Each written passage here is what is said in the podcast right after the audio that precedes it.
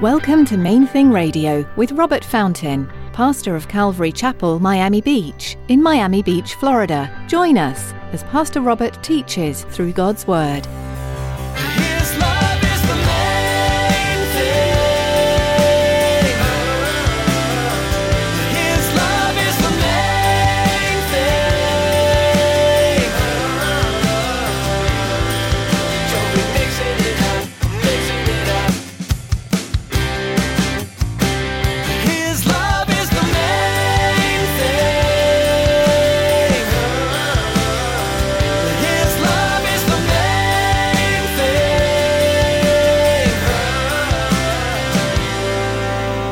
And I think that in order to really appreciate the gravity of it, we have to understand listen, God places a much greater value upon human relationships than most human beings do. Let me say that again. God places a much greater value on your relationships than you and I tend to place upon them. People around you that are more mature in their faith can be a huge encouragement for a young believer. Your relationships with others, as you'll get to see today with Pastor Robert, are important to God, and there's a reason. You can bring someone else up in their faith as those over you encourage you to keep growing too. Stick around after today's message from Pastor Robert. I have quite a bit of information that I'd like to share with you our web address, podcast subscription information, and our contact information. Now, here's Pastor Robert in the book of Acts, chapter 15, as he continues his message Destruction. His love is the main thing. to be able to avoid these disputes, we have to be able to spot the disingenuous people, the people who are insincere, and they come with questions that are not really questions. You know what I mean? Like the guy, there was a guy a few months ago that was here, and, and I, I realized pretty quickly this guy, he doesn't know Jesus. He's not a Christian. And, and he didn't call himself a Christian. He didn't claim to be really a Christian. He kind of claimed to be a new age. I forget how he worded it, but he had taken a little bit from different religions and made up something for himself, which is quite common today. But the way he approached me after it was between services, he says to me, Well, what about, and I don't even remember the specific, I just remember the attitude that was so clearly sarcastic. Well, why do you guys do this? What do you think about that? How do you baptize people? Why don't you baptize people on the same day that they come forward for salvation? You realize the question, this, this question is not really a question, meaning that this person is not asking for discussion or asking for an answer. They're asking for the purpose of provoking an argument. They already have their mind made up. Well, what do you teach about the rapture? You can just see from the body language. You just want to fight. I'm not up for that. Well, we have to be able to spot it. Now, now listen, another thing that we need to be able to spot is churches that are kind of developed that way. Because it, it's, it's a huge problem in the United States, especially. Churches are planted by recruiting from existing churches.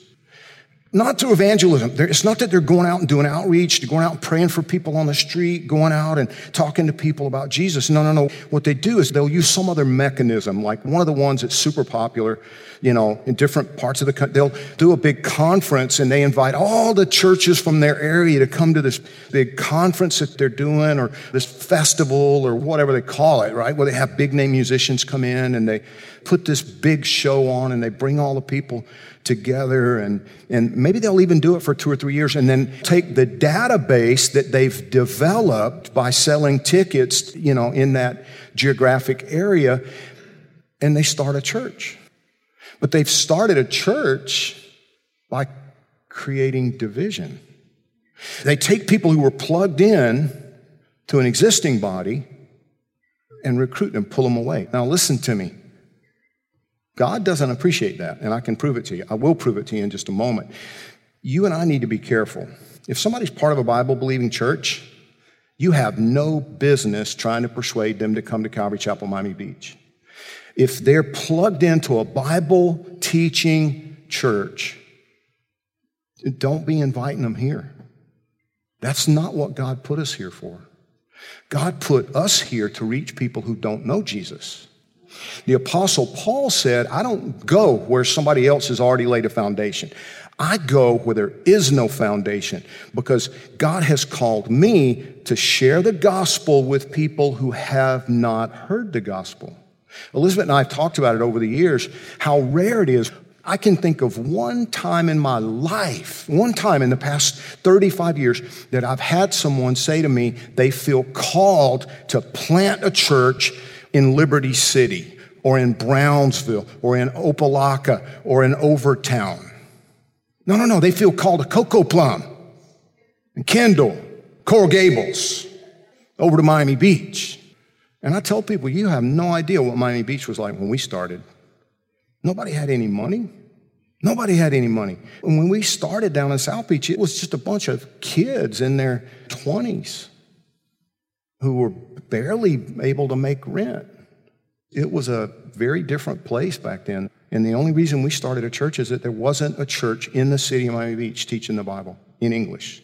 There were a couple of churches teaching the Bible in Spanish, but there were none teaching the Bible in English. And I couldn't convince anybody else to start one. So we started one. And I've had others, you know, they want to start in Wynwood and they look, you know, it's like, listen, seriously? The mindset that they have is we can do it better. We can do it better than them. We're going to do a better job than they are. That's not your call. I mean, you don't understand. Our music is so awesome. I don't care. Our pastor, he's just such an amazing Bible teacher. Doesn't matter. If God has connected a body of believers together, you better leave it alone. You better leave it alone. Don't be an instrument of division. This was already a problem in the early church. Romans 16, verse 17, warns us. He says, I urge you, brethren, I urge you, family, note those who cause divisions and offenses, contrary to the doctrine which you learned, and avoid them. And then to Titus, remember we talked about Titus. He took Titus with him on this thing. We already looked at a couple of verses from Titus, but I stopped short. The next two verses, Titus chapter 3, verses 10 and 11, he says, Reject a divisive man after the first and second admonition. We've talked about this in the past. You give them two warnings. You don't go through the whole Matthew 18, 15 to 17 disciplinary process. No, he's like, you don't, no, no, no. You, you warn them twice and then you show them the door. Reject a divisive man after a couple of warnings, knowing that such a person is warped and sinning, being self condemned. It's like, wow, Lord, I mean, tell us what you really mean about this. this. This is harsh language, and it gets even harsher before we're done. Third point, my final observation divisiveness is evil. And we need to understand that God calls divisiveness evil, not just a bad idea. You really don't want to be up to that. No, no, no. He, it's evil. It's evil. And I think that in order to really appreciate the gravity of it, we have to understand listen, God places a much greater value upon human relationships than most human beings do. Let me say that again. God places a much greater value on your relationships than you and I tend to place upon them. Matthew tells us that one day one of the Pharisees approached Jesus and asked Jesus to define God's number one priority, his greatest concern for the human race. Many of you know the passage that I'm talking about. It, the answer revolved around relationships. Matthew 22, 36, we're told that the Pharisee asked him, Teacher, which is the great commandment in the law? Jesus said to him, You shall love the Lord your God with all your heart, with all your soul, with all your mind. This is the first and great commandment. And the second is like it you shall love your neighbor as yourself. On these two commandments hang all the law and the prophets. Do you understand what Jesus said to this guy? He's like, everything in the book Everything that Moses tried to teach you, everything that God the Father laid out in the scriptures, it all hangs on this. Love God with all that you are, with all that you have, with everything, and love your neighbor as yourself. And it goes on, by the way, the Bible does expand that. This is not about emotion, it's not about how you feel about yourself, and you have to feel good about yourself before you can treat other people nicely. No, that's garbage.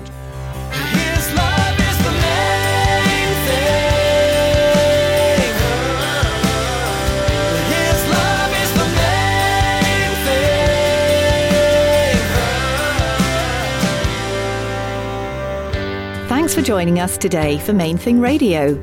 Pastor Robert will have more to share from this study in Acts when you tune in again.